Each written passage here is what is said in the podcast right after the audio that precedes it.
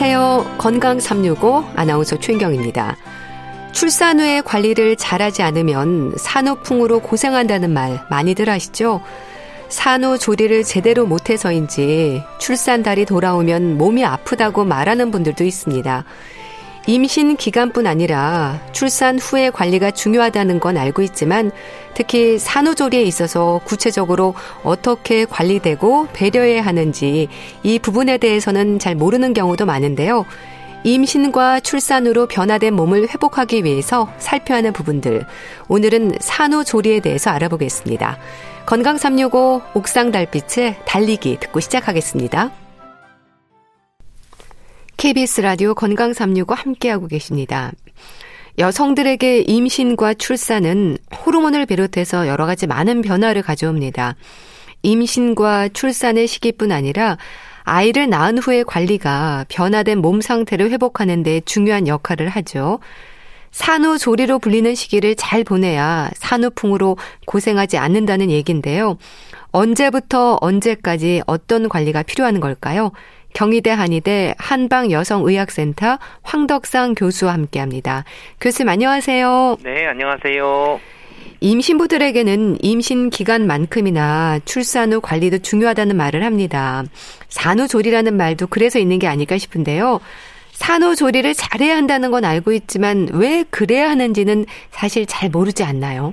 네, 사실 이제 우리가 산후조리라고 하는 게 우리 여성의 일상을 좀 제 건강을 한번 변화들을 봤을 때 가장 큰 변화들이 오는 것들이 몇 번 있는데요. 네. 우리가 투경을 할 때 뭐 생리통이 갑자기 생겼다든지 또 이제 폐경이 돼서 이제 갱년기 증상이 생긴다든지 이럴 때도 큰 변화들인데 이럴 때는 호르몬 변화 때문에 오는데 추가로 이런 호르몬 변화뿐만 아니라 골격의 변화까지도 오는 시기가 임신 출산 기간입니다. 결국 그렇기 때문에 호르몬뿐만 아니라 골격이나 근육량 변화 또는 피의 기혈의 변화 이런 것까지 정말 큰 변화들이 가장 많이 몰려 있는 시기가 이런 시기이기 때문에 이런 시기를 회복을 잘 못하면은 오히려 건강을 해치고 오히려 그런 것들이 산후풍이라 그래서 뭐 시리거나 아프거나 몸이 힘들거나 정말 처음 경험해보지 못하는 통증이다 뭐 이렇게 또는 증상이다 이렇게 표현하시는 분이 있을 정도로 네. 산후풍 증상이 생겨서 이제 산후 이후에 그런 건강 상태가 나빠지실 수 있기 때문에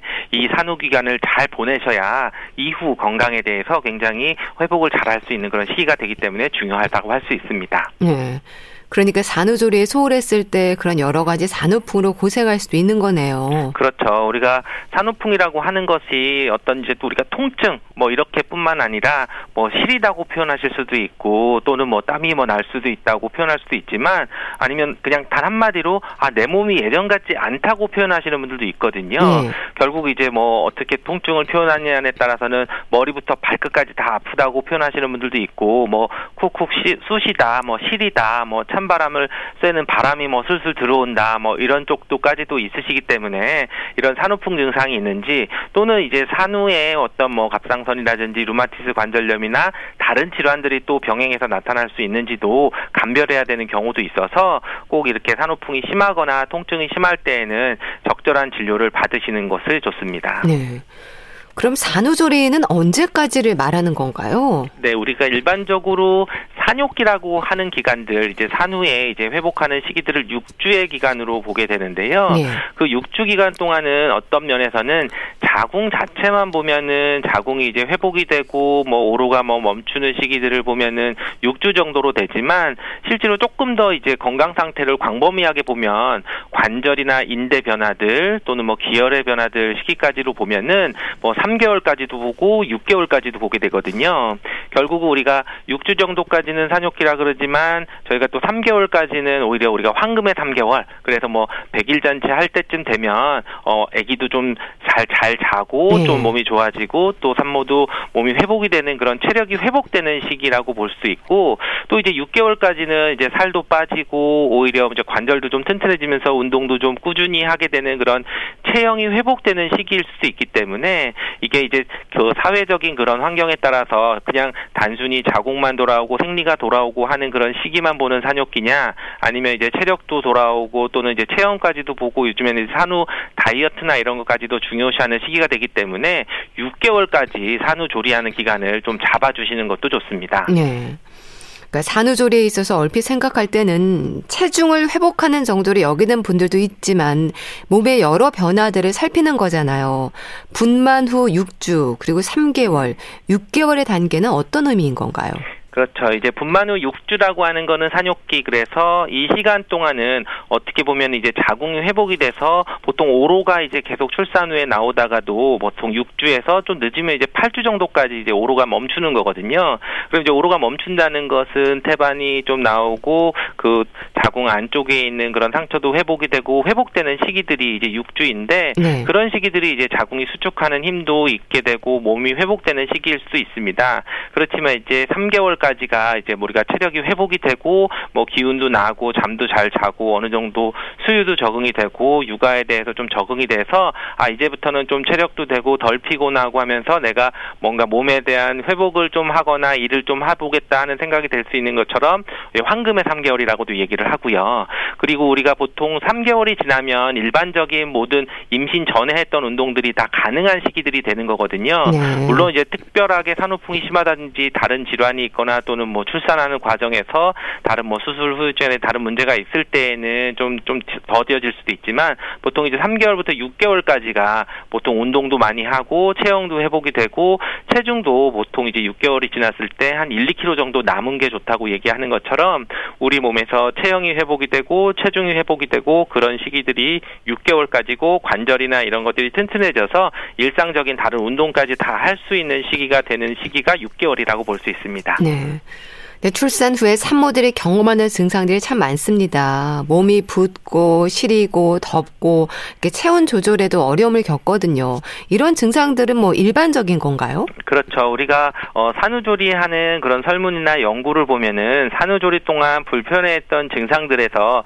가장 이제 많이 나타나는 게 어떻게 보면 이제 뭐 상처 부위에 통증이 있다든지 그럴 수 있지만 가장 많은 게 이제 수면 부족이거든요. 네. 어떻게 보면 이제 육아하게 되면서 아기 때문에 이제 잠을 자꾸 깬다든지 수유를 하게 되면서 잠을 자꾸 설치게 되는데 근데 우리가 이제 수면 부족을 하게 되면은 우리가 자율신경계통에 실조증이 생기게 됩니다. 자율신경계통의 실조라고 하는 것은 우리가 뭐 땀이나 뭐 체온이나 어떤 시리다거나 이런 것들을 좀 조절하는 것들이 자율신경계통이거든요. 그래서 어떻게 보면 이제 땀도 막 줄줄줄 나고 뭐 더웠다 추웠다가 또는 시렸다 뭐 이런 뭐 통증이나 이런 것들도 많이 생길 수도 있고요. 그리고 이제 기본적으로는 근육통이나 다른 뭐 우울감이라 든지 뭐 여러 가지 어지러움이나 이런 부분들이 좀 나타나게 돼서 기본적으로 우리가 잠을 못 자게 되고 또는 이제 기력이 좀 부족해지고 회복이 좀 더뎠을 때 여러 가지 그런 증상들이 같이 나타나시고 네. 그런 것들은 이제 어 내가 어떤 불편한 거에 따라서 굉장히 다양하게 증상들이 나타날 수 있습니다. 네.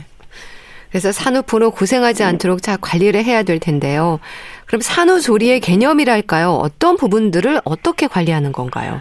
네, 기본적으로 이제 산후에 오시면 한의학적으로 저희도 이제 산모들에게 어, 설명을 하는 게 그 시기별로 우리가 조리를 하거나 관리하는 게 다른데요. 출산 직후에 오시는 분들은 아무래도 오로가 잘 나가면서 자궁 자체가 잘 회복이 되고 상처가 이제 아물고 이제 이런 부분들이 좀 중요한 거고요. 그리고 그런 부분들이 오로가 잘 빠져나가는 것들이 있고 염증이 없다고 하면은 회복이 되는 시기는 피가 잘 차는 것과 기운이 좀 충실히 잘 올라가면서 식사를 좀 잘 하게 할 수 있는 그런 부분들이 중요해서 네. 체력이 좀 올라가는 부분들이 또 있고요. 2단계 쪽으로. 그리고 이제 그 다음에 문제들은 이제 어느 정도 체력은 회복이 됐는데 이제 아기가 점점 커지면서 체중도 늘고 아기의 무게도 좀 나가기 때문에 육아하는 과정에서 이제 관절이 무리가 되고 오히려 이럴 때는 관절 통증이 있다든지 또는 어디 한쪽이 좀 아프다든지 전신적으로 아프다든지 또는 인대가 늘어난 것처럼 올 수가 있거든요. 바로 이제 이러한 개념들 의데 있어서 첫 번째는 오로가 잘 나가고 피가 잘 나가고 어떤 노폐물들이 잘 어, 배출되고 이런 부분들이 중요하고 두 번째는 보기 보혈시켜줘서 체력이 회복하는 게 도와주고 세 번째는 관절이나 인대들이 튼튼하게 하는 관점으로 가는데요. 네. 이런 것들이 이제 어느 시기에 오시느냐에 따라서 또는 그 개인적인 그런 지금 현재 상태를 파악을 해서 이거에 맞춰서 그 관리를 잘 하는 것이 굉장히 중요합니다. 네.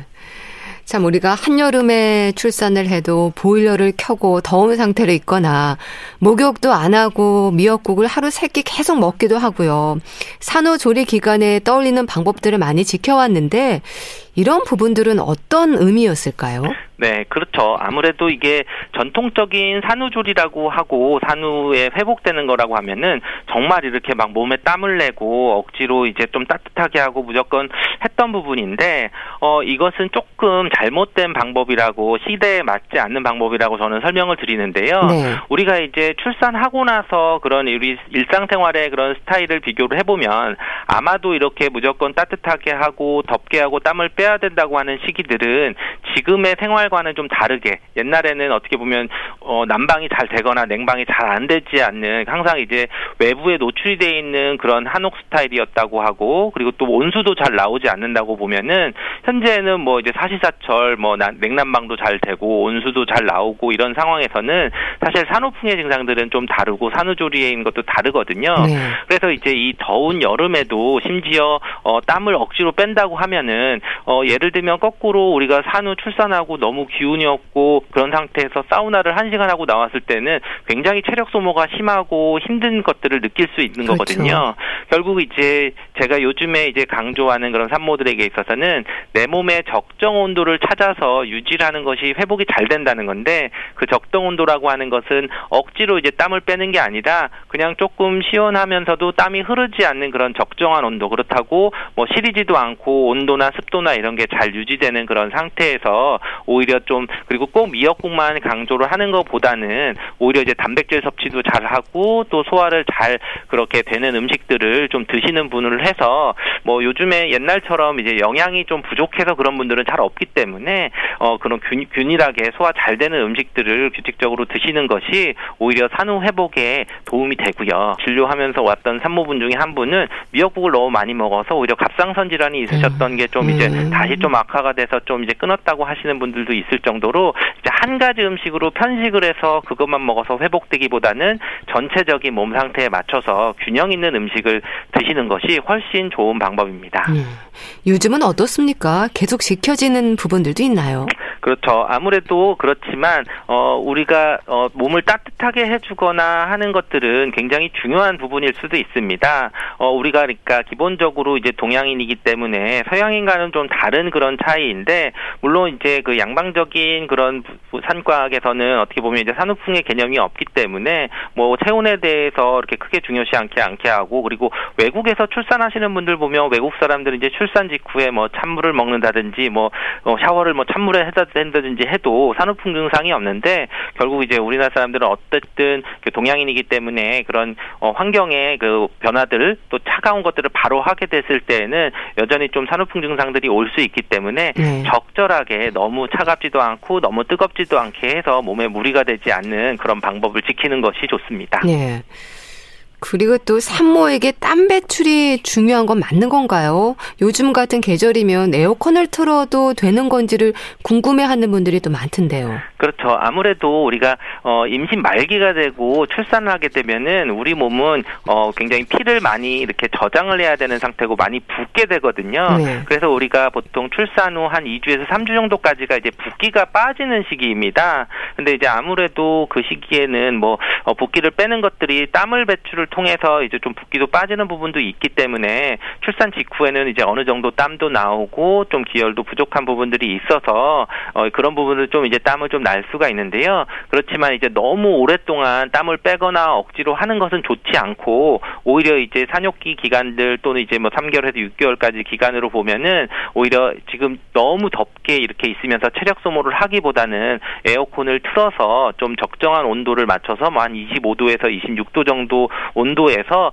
옷을 입어가면서 이제 적절하게 잘 지내시는 게 중요한데요. 네. 근데 이제 특히 여기서 조금 하나 주의하라고 말씀드리는 것은 우리가 산후풍이라고 얘기할 때 이제 풍 바람이거든요. 결국은 어 기온보다도 실내 온도보다도 바람은 좀 신경을 쓰셔야 됩니다. 결국 이제 에어컨을 틀더라도 에어컨 바람이 차가운 바람이 직접 산모의 몸에 닿으면은 아무래도 산후풍 증상들이 좀 심해지시는 분들이 있기 때문에 만약에 거실에 에어컨을 틀었다고 하면 이제 안방문을 살짝 열어 있어서 공기가 전체적으로 순환해서 기온이 전체적으로 맞춰지는 게 좋고 직접적으로 이렇게 바로 에어컨 밑에 있어서 바람을 직접 맞는 것은 좀 주의를 하시는 것이 좋습니다. 네.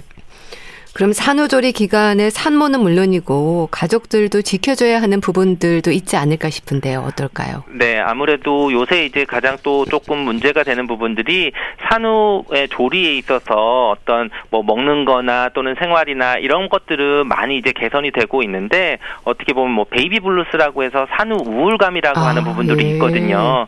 어, 뭐 요즘에 이제 어떻게 보면 육아라고 하는 과정이 옛날에는 이제 대가족에 있어서 뭐 정말 우리가 뭐뭐 지켜보는 사람도 많고 도와주는 사람도 굉장히 많았기 때문에 그냥 직접적으로 도와주지는 못하더라도 옆에 함께 있어줬을 때 어느 정도 그런 심리적으로도 안정도 되고 좀 회복을 잘 할 수가 있었다 그러면 네. 아무래도 요새는 이제 저는 개인적으로 좋아하지 않지만 독방 육아라고 음, 하는 네. 그런 단어가 있을 정도로 혼자 있기 때문에 어떻게 보면 이제 좀 뭐 우울증까지는 아니어도 우울감이라고 하는 것들이 찾아올 수가 있고 굉장히 그러면 육체적으로 힘들지만 정신적으로도 굉장히 힘들고 피곤하고 무기력해지고 하는 부분 그리고 또 혼자 있다 보면 식사 식사도 잘 못 챙기다 보니까 오히려 체력이 회복되는 것들이 더 더뎌지는 경우들도 많이 있기 때문에 만약에 이제 가족분들이 있으면은 항상 밥 잘 챙겨 먹었는지 또는 이제 그런 체력을 회복을 할 수 있고 휴식을 취하는 것들을 꼭 한 번씩 이제 챙겨 주시고 그리고 또 육아에 적극적으로 같이 함께 해 주시는 것이 가장 중요한 그런 산후 우울감을 극복하는 방법이 될 수 있습니다. 네. 자, 그럼 산후조리에 신경 쓴 경우와 그렇지 못한 경우, 출산 후 여성 건강에 얼마나 차이가 있을까요? 그러니까 산후조리를 잘하지 못한 어머니들 중에는 출산했던 달이 되면 몸이 아프다는 말도 또 하시던데요. 그렇죠. 우리가 이제 어 그 달만 되면 이제 몸이 아프다, 수시다 이렇게 얘기를 하시는 분들이 있는데 결국 이게 산후조리를 못했을 때 시간이 지나도 계속 아픈 것은 이제 통증일 수 있습니다. 네. 결국 우리가 어 여성 호르몬 변화 때문에 골반의 위치나 인대가 늘어나 있는 것들이 바로 돌아오는 시기들은 출산 후 6개월까지 그런 시기인데 그 시기에 제대로 자리를 잡지 못하고 돌아오지 못하면은 그냥 이제 골반이 틀어진 상태로 음. 계속 이제 어, 아플 수가 있거든요. 그러면 이제 그런 것들이 뭐 어떤 운동을 하거나 또는 과로를 하거나 했을 때 또 문제가 생기고 통증이 계속 날 수도 있고 그렇기 때문에 이제 체형이 불균형하기 때문에 우리가 또 이제 아픈 게 또 찬바람 불면 또 아프다. 또 어떻게 보면 날씨가 더워지니까 또 체력이 떨어진다. 이런 것들이 전체적으로 그런 균형들이 떨어져 있을 때 오기 때문에 어, 이런 부분을 좀 어, 출산 하치고 나서 6개월까지 회복을 잘 하시는 것이 굉장히 중요한 그런 시간이 시간과의 싸움일 수가 있는 게 통 증과 관련되는 그런 문제입니다. 네. 그럼 산후풍으로 고생하는 분들, 그 산후풍은 어떻게 이해하면 될까요? 증상도 좀 다양하지 않을까요? 그렇죠. 기본적으로 이제 산후풍이 물론 이제 민간에서 사용되는 이제 어떤 증상에 대한 그런 소거였고 하지만 요즘에는 이제 한국 표준 질병 사인 분류표에 이제 U 코드 코드가 잡힐 정도로 이제 그런 산후풍이라고 하는 그런 인정을 받고 있는데요. 네. 그런 것들이 이제 대표적으로 이제 통증이 가장 많이 나타나게 되고 통증은 이제 정말로 뭐 전신이나 뭐 어깨나 손목이나 뭐 발목이나 또는 이제 손가락이 아프다 또는 이제 골반이나 뭐 치골 부위가 아프다 이런 통증도 있고 전신 증상들도 있어서 있어서 뭐 무기력하거나 뭐 땀이 난다든지 뭐 시리다든지 또는 소화불량이나 밥맛이 없다든지 손발이 차다든지 있으면서 또는 이제 어떻게 보면 뭐 불안하거나 잠도 못 자고 우울감들이 있다든지 이런 여러 가지 정신 증상들이 좀 나타나서 네. 기본적으로 여러 가지 그런 산후풍 증상들은 나타날 수 있습니다. 네.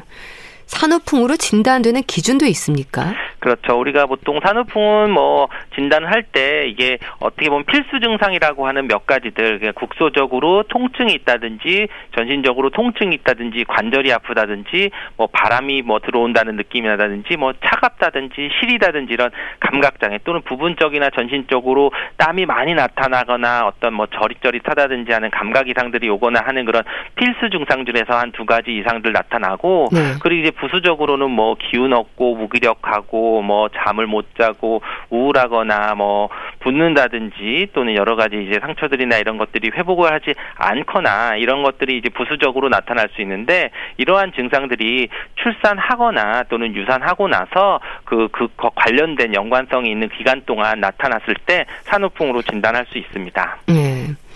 제 말씀을 들으면서 출산 후 6주가 참 중요하다는 걸 다시 한번 느끼게 되는데요. 근데 산후풍으로 고생하는 분들도 많은가요? 그렇죠. 아무래도 요즘도 이제 일상생활이나 이런 것들이 많이 좋아지기는 했지만 어 기본적으로는 이제 출산하는 그런 시기들이 좀 늦어진 것도 있거든요. 네. 그래서 보통 우리가 임신 출산 기간을 이제 나이와 비교를 했을 때 35살이 여성 나이 35살이 넘어가면은 이제 약간 고령 임산부에 속한다고 네. 이제 의학적으로는 얘기를 하는데요. 그러다 보기 때문에 임신에서 출산하는 그런 회복하는 그런 회복력들이 좀 많이 떨어져 있을 수 있습니다. 결국 이제 근력도 좀 작아져 있고 또는 이제 기혈을 회복하는 그런 시기들이 어, 줄어들어 있기 때문에 그래서 여부쯤에는 이제 물론 일상적인 생활이나 모든 건강 상태도 좋아졌지만 오히려 이제 임신 출산이 늦어지면서 오히려 산후 풍 증상들을 또 힘들어하시는 분들도 있고 그것에 따라서 이제 시기적으로 또 건강 관리가 잘 못하든지 또 아니면은 이제 사회에 좀 복귀를 좀 빨리 해야 되는 분들이 있거든요. 네. 보통 산육기 6주라고 했지만 또 평균 통계를 보면은 뭐 한두 달 쉬고 바로 이제 회복을 하셔야 될 때에는 오히려 산후풍 증상들을 또 힘들어하시는 분들이 있어서 이런 사회적인 변화들 어떤 육아 환경의 변화 들에 따라서 여전히 산후풍은 많은 분들이 힘들어 하시고 그런 것에 진료를 좀 해서 회복하려고 오시는 분들이 많이 계십니다. 네. 산후풍으로 고생하는 경우에 평생 간다고 봐야 될까요? 어, 산후풍 모든 증상들이 다 이제 평생 간다고 보지는 않고요. 산후풍 중에서 이제 골반의 위치나 이런 것들이 뭐 틀어져서 뭐 허리가 아프다든지 뭐 관절이 아프다든지 이런 것들은 그 돌아오는 그런 시기가 6개월까지 골반의 균형도가 맞아야 지 되는데 네. 만약에 그런 것들이 이제 어긋난 상태로 굳어버리게 되면은 이 임신 출산 후 기간 동안 나오는 호르몬 변화들이 이제 없어지는 거기 때문에 잘 돌아오는 게 좀 더디거든요. 그랬을 때 뭐 예전에 보면은 어머니들이 허리를 뭐 틀어서 났다 뭐 또는 뭐 출산하고 나서 허리가 아픈데 그게 이제 평생 나이 들어서까지도 계속 아프시다고 하는 거는 이 골반의 그런 불균형이 회복이 안 된 경우들은 뭐 평생 가거나 계속 이제 아팠던 부위들이 계속 아플 수가 있고요. 네. 어떤 뭐 기혈이 부족하다든지 체력이 부족하셔서 나타나는 그런 자율신경 실조증이나 이런 부분들은 오히려 이제 뭐 체력이 회복이 잘 하면 또 그런 것들은 또 금방 회복이 되시는 경우도 많이 볼 수 있기 때문에 네. 뭐 산후풍이 모든 증상이 다 평생 간다고 무서워하시거나 뭐 치료를 포기하지 말고 오히려 내 증상에 따라서는 적극적으로 치료를 받는 것이 어, 빨리 회복 될 수 있는 그런 길입니다. 네. 산후풍에 대한 치료는 어떻습니까?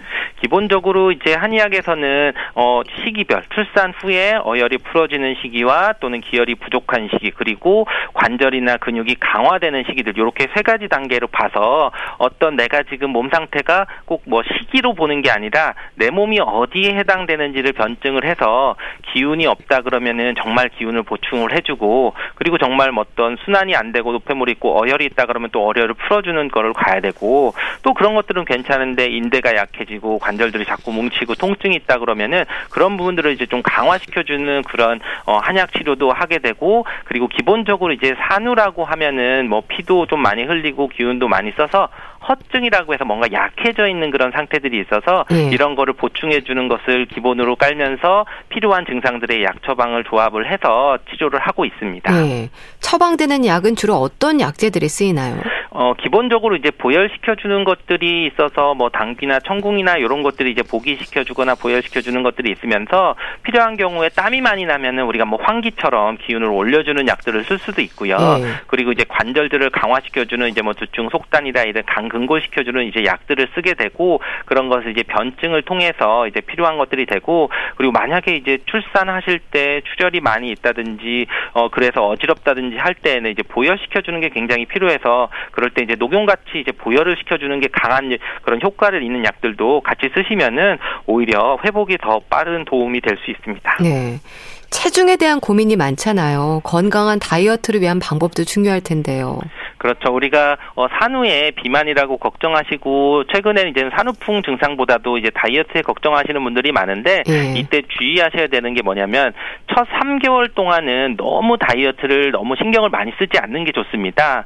당연히 이제 출산하시고 피도 부족하고 체력이 없는데 3개월 이제 체력도 회복되는 시기인데 이때 다이어트를 하면서 음식을 줄이고 오히려 살부터 뺀다고 하면은 오히려 근육량은 더 빠지고 체력이 회복하지 못해서 오히려 오히려 그 이후에 오는 정말 체형을 회복해야 되는 시기에 운동도 못해서 살이 거꾸로 찌는 분들이 있거든요. 네. 결국 이제 저 출산 직후에 바로 살이 많이 빠질 때는 아 내가 그만큼 힘들고 뭔가 보충을 해야 되는 시기구나라고 생각을 하시고 다이어트는 3개월부터 시작을 해서 6개월까지 그러니까 그 이후에 조금 더 어, 열량을 줄인다든지 할 수 있는 그런 목표를 잡으시고 그 시기에 맞춰서 다이어트를 적절하게 하는 것이 좋고 만약에 그게 잘 모르겠다고 하면은 좀 진료를 받고 만약에 근육량이나든지 이런 것들을 좀 확인을 해서 적절한 치료 회복 기간을 상담을 받고 계획을 잡는 것이 굉장히 중요한 방법일 수 있습니다. 네. 체중뿐 아니라 골반이라든지 몸의 관절도 그렇고 회복을 위한 운동법이랄까요. 너무 조급하게 생각하는 것도 오히려 부작용의 위험을 높이지 않을까 싶은데 강조하고 싶은 말씀도 해주세요. 네, 우리가 산후를 회복할 때 기혈을 보하고 하는 것들은 약을 써서 보충이 될 수 있지만 어, 골격이나 근육량이 자리를 잡고 균형을 잡는 데에는 그 내 체형에 맞는 인대들이 자기 길이로 회복이 되는 게 굉장히 중요합니다. 네. 바로 이렇게 늘어났던 것이 수축하는 것은 옆에서 누가 마사지를 해줄 수 있는 것도 아니고 뭐 약을 먹는다고서 도움이 되는 것보다도 내가 스스로 능동 운동을 빨리 시작을 하고 꾸준히 했을 때 어, 이제 골반이 위치나 이런 것들이 돌아오고 체력이 빨리 회복할 수 있는 거거든요. 그러니까 이제 산후라고 해서 어, 계속 이제 휴식만 취하고 운동을 꺼려하기보다는 적극적으로 내가 할 수 있는 시기들이라고 하면은 만약에 자연분만 하셨으면은 이제 출산 직후부터 이제 꾸준히 운동을 조금 시작을 하시는 게 좋고 물론 그렇다고 해서 처음부터 강한 운동은 아니지만 그리고 이제 제왕절개를 하셨다면은 출산 후에 한 달 정도부터는 어느 정도 회복이 되시면은 운동을 꾸준히 해서 네. 6개월까지 지속적으로 하시는 게 여러 가지 면에서 산후 회복도 빠르고 그리고 지속적으로 건강해질 수 있는 방법이 될 수 있습니다. 네. 자, 오늘은 산후조리, 산후풍과 관련해 말씀 들었는데요. 경희대 한의대 한방여성의학센터 황덕상 교수와 함께 했습니다. 감사합니다. 감사합니다. KBS 라디오 건강 365 함께 하고 계신데요. Westlife의 Swear It Again 듣고 다시 오겠습니다.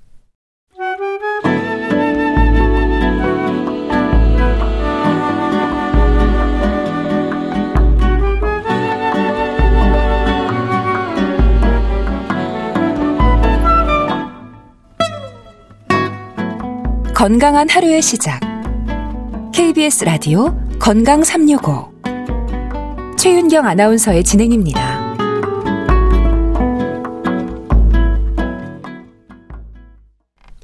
건강책 정보. 오늘은 어떤 책을 소개해 주실까요?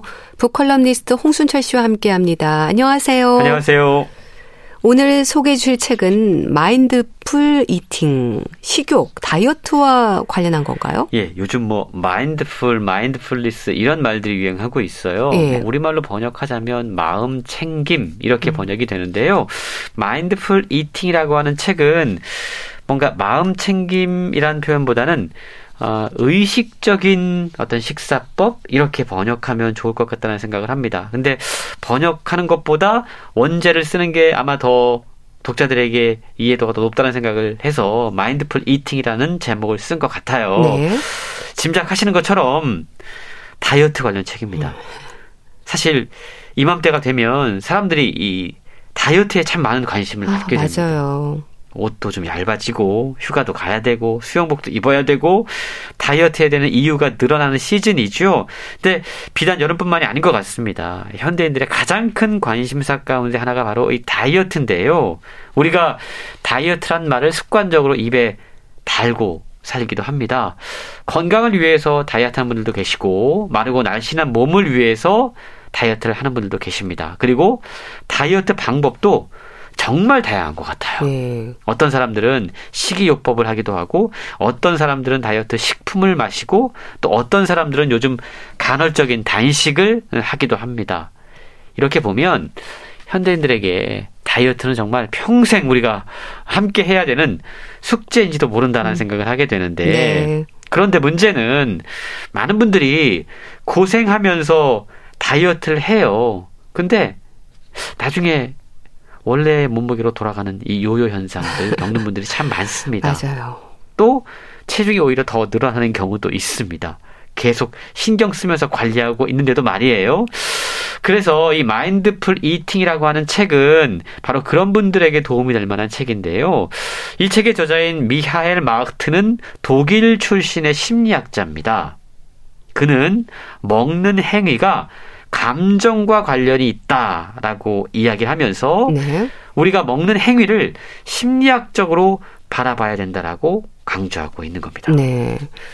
일단 먹는 행위가 감정과 관련이 있다. 흥미롭네요. 근데 스트레스를 받으면 먹는 분들도 있잖아요. 이런 부분들을 심리적으로 바라보면 다이어트에 대한 좀 뭐 새로운 해결책이 보이는 걸까요? 그렇습니다. 그래서 이 책은요. 어떻게 하면 다이어트에 성공할 수 있는지 이런 걸 분석하고 있지 않습니다. 네.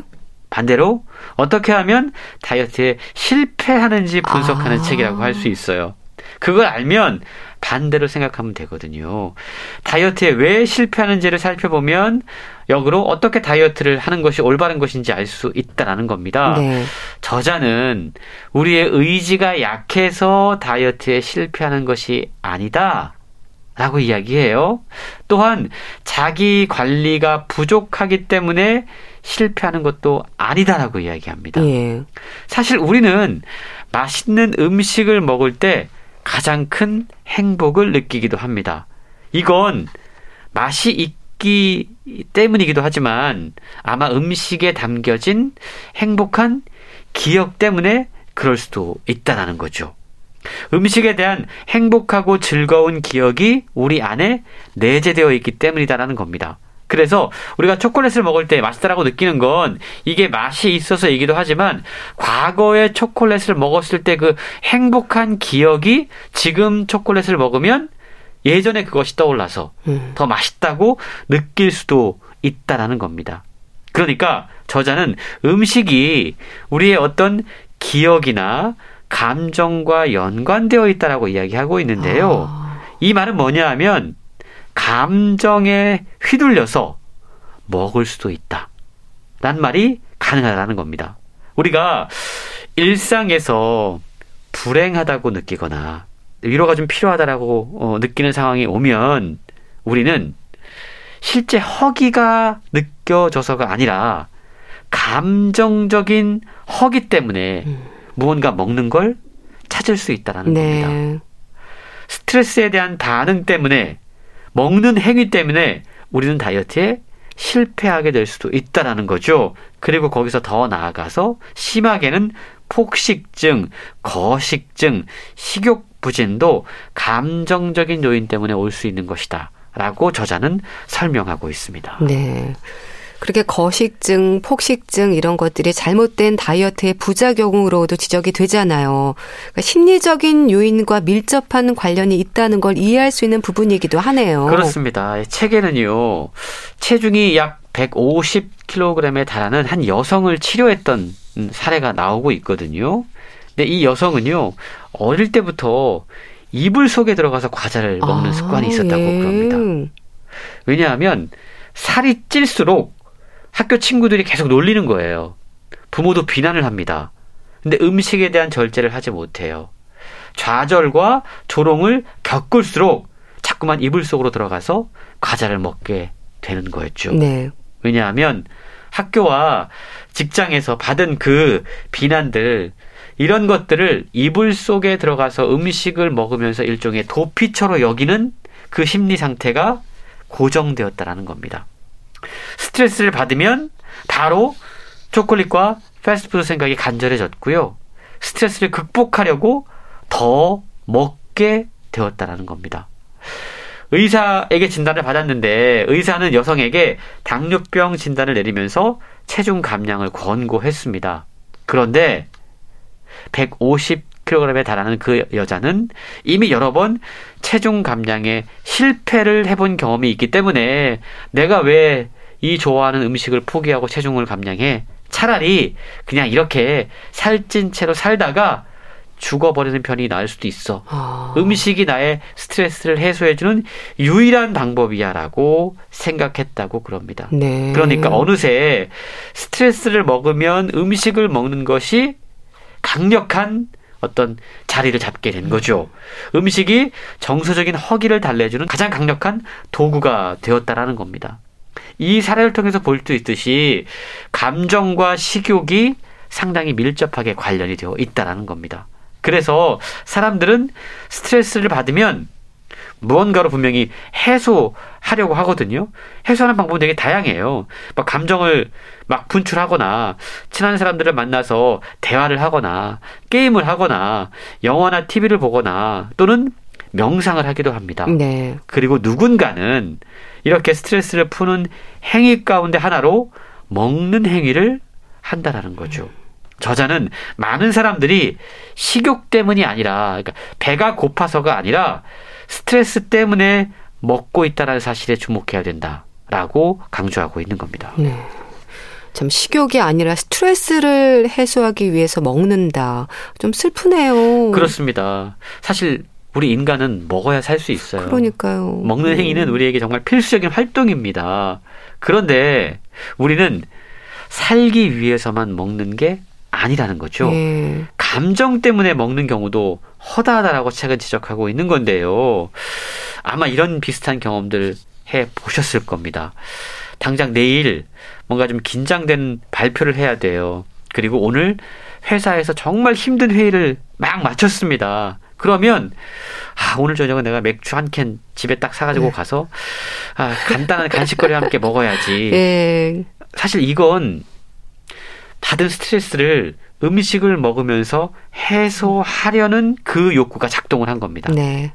그래서 우리가 먹는 행위를 할 때 진짜 배가 고파서 먹는 것인지 아니면 스트레스와 같은 감정 때문에 먹는 것인지를 따져봐야 된다라고 이야기하고 있습니다.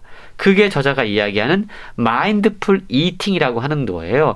내가 지금 먹는데 이 먹는 게 배가 고파서 먹는 건지 감정적으로 허기가 생겨서 먹는 건지 따져보아야 된다는 거죠.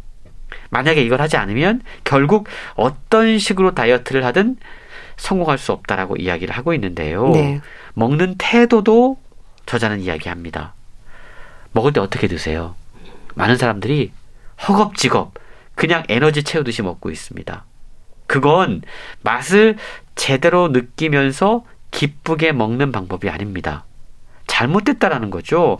저자는 무엇을 먹는가도 중요하지만 어떻게 먹는가도 다이어트와 상당히 유의미한 관계가 있다라고 강조하고 있는데요. 네. 배가 고프지도 않은데 그냥 무언가 먹고 싶고 깊은 밤에 간식이 생각날 때가 분명히 있습니다. 참으려고 해도 어려울 때는 참지 못하고 또 먹는 때가 있는데 항상 우리는 이런 다음에 이제 후회를 하게 되죠. 아, 내가 왜 먹었어? 이게 바로 몸에서 원하는 음식이 아니라 다른 이유에서 온 식욕, 감정적인 허기에서 온 식욕을 이기지 못하기 때문에 무언가를 먹고 나면 그 다음날, 아, 내가 그거 왜 먹었어? 라는 자책을 하게 된다는 겁니다. 우리 인간을 기쁘게 해주는 게 두 가지가 있어요. 감정이. 쾌감과 즐거움이라고 하는 건데요. 저자는 우리가 감정적 허기 때문에 먹는 음식은 우리의 쾌감은 채워줄 수 있지만 즐거움을 채워주지 못하는 식습관이다라고 이야기합니다. 네. 음식의 즐거움은 단순히 먹는 것에서 오지 않고요. 좋은 사람, 좋은 분위기, 좋은 대화, 그것과 함께 먹는 음식은 쾌감을 넘어선 즐거움을 준다라는 것 꼭 기억하면 좋을 것 같아요. 네.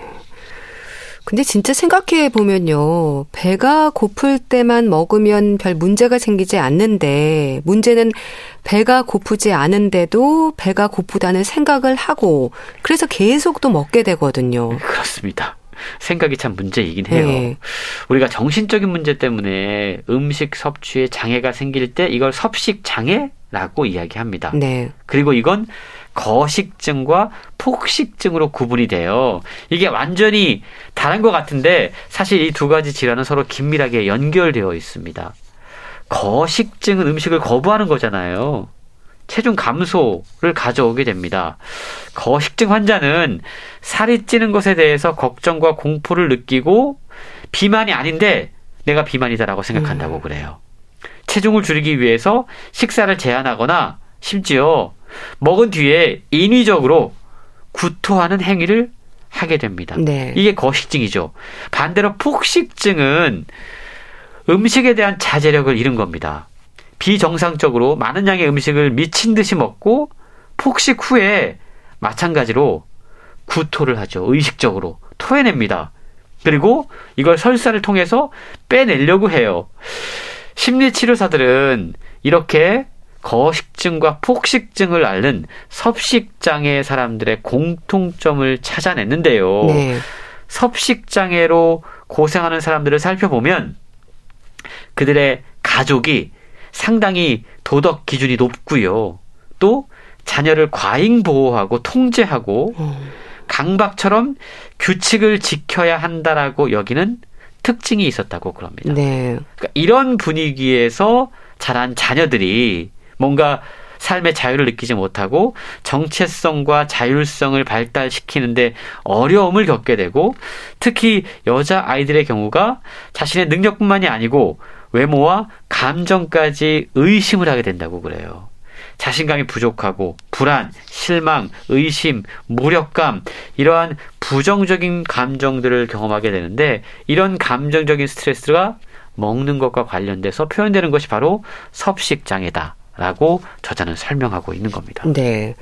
스트레스를 푸는 방법을 다른 데서 찾는다면 또 비만과 다이어트에 대한 해결책도 찾을 수 있지 않을까요? 그렇습니다. 이 마인드풀 이팅이라고 하는 책은 결국 어떤 식의 다른 방법을 통해서 우리가 이 음식에 대한 집착과 또는 음식에 대한 문제들을 해결할 수 있을까?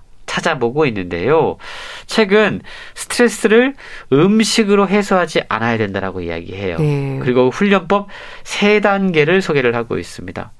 첫 번째 단계는 먹고 싶은 감정을 관찰하는 겁니다. 어. 내가 지금 무언가를 먹고 싶어요.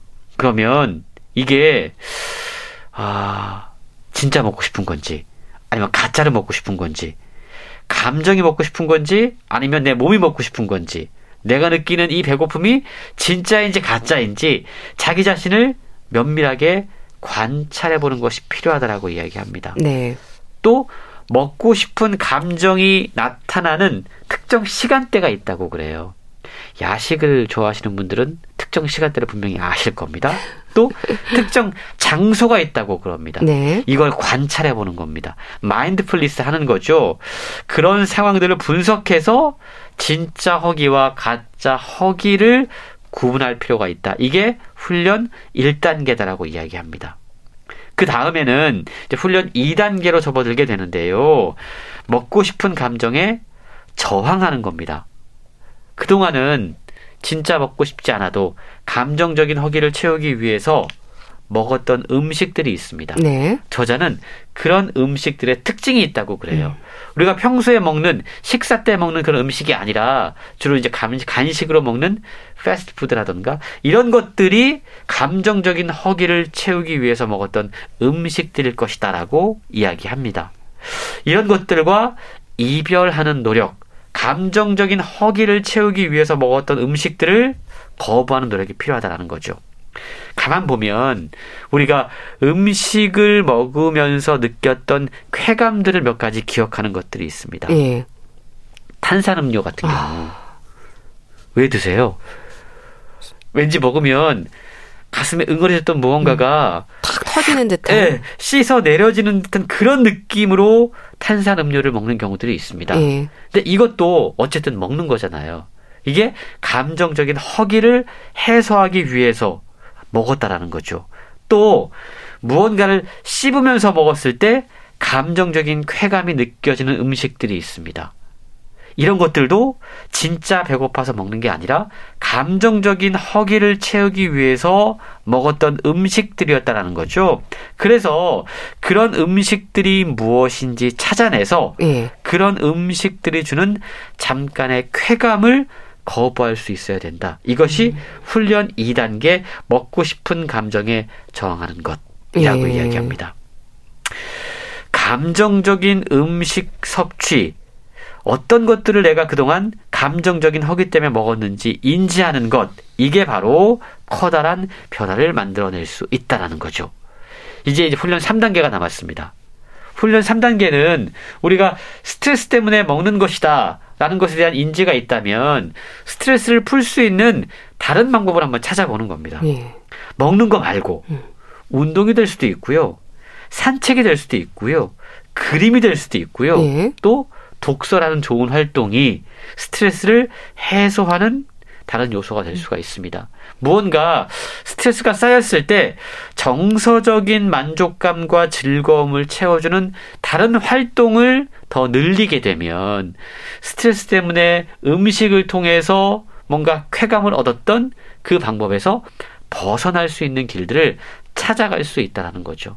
그래서 이 3단계, 1단계는 분명히 먹고 싶은 감정을 관찰하고 네. 2단계는 감정에 저항하고 3단계는 다른 방법으로 스트레스를 해소하다 보면 이것이 Mindful Eating의 3단계고 다이어트를 실패하지 않는 방법들을 찾아낼 수 있다라고 저자는 강조하고 있습니다. 네. 자, 오늘은 Mindful Eating 소개해 주셨는데요. 잘 들었습니다. 북칼럼니스트 홍순철 씨와 함께 했습니다. 감사합니다. 고맙습니다. 하울, 제이의 Perhaps Love 보내드리면서 인사드릴게요. 건강365 아나운서 최인경이었습니다. 고맙습니다.